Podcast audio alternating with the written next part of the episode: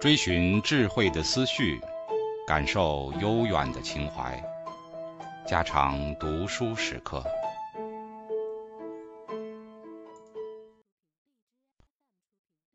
野草，鲁迅。野草英文译本序。从 Y.S 先生由他的友人给我看野草的英文译本，并且要我说几句话。可惜我不懂英文，只能自己说几句。但我希望译者将不嫌我只做了他所希望的一半的。这二十多篇小品，如每篇末尾所注，是一九二四至二六年在北京所作，陆续发表于期刊《语丝》上的。大抵仅仅是随时的小感想，因为那时难于直说，所以有时措辞就很含糊了。现在举几个例吧。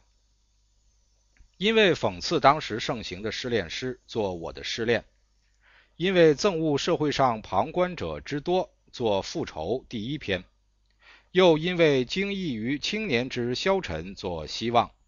这样的战事是有感于文人学士们帮助军阀而做，腊叶是为爱我者的想要保存我而做的。段祺瑞政府枪击徒手民众后，做淡淡的血痕中，其实我已避居别处。奉天派和直隶派军阀战争的时候，做遗教，此后我就不能住在北京了。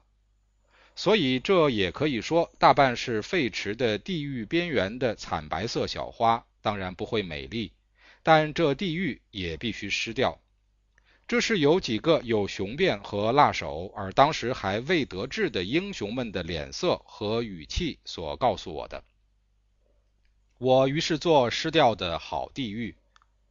后来我不再做这样的作品了。日在变化的时代，已不许这样的文章，甚而至于这样的感想存在。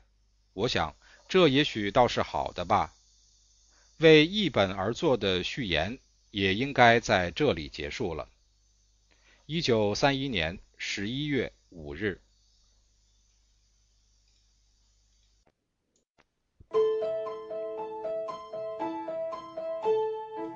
家常读书制作，感谢您的收听。